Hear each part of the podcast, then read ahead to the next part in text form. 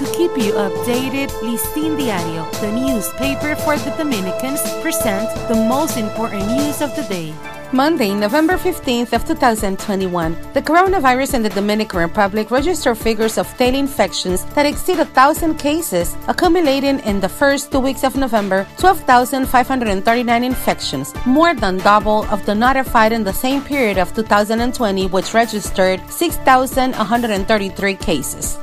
The Minister of the Interior and Police, Jesus Chu Vasquez, revealed that in the sectors of the capital included in my Safe Country plan, there has been a considerable decrease in the indicators of violence and crime that is around 40, 70, and 100 percent.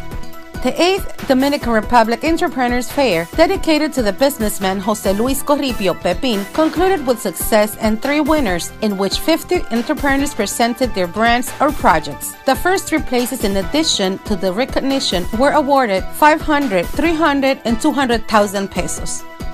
In the last five days, five people lost their lives in events related to crime. Two of them fell at the hands of the police after committing separate assaults, and the rest were victims of the criminals. The victims were the merchant Thais Lopez Guerrero from Higüey, Mr. Fabio Ángel Rodriguez from Cienfuegos, Santiago, the taxi driver Alberto Grullón Uceta from Santiago, and the young men Engels Martinez Evangelista and Juan Manuel Montaño Albue. The last two died when confronting the police after committing two separate assaults in Sabana Perdida en Santo Domingo Norte.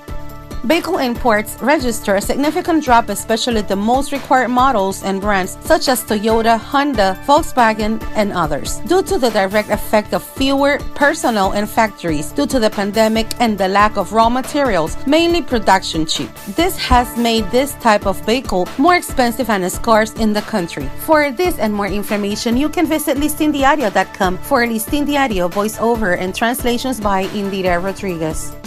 To keep you updated, Listín Diario, the newspaper for the Dominicans, presented the most important news of the day.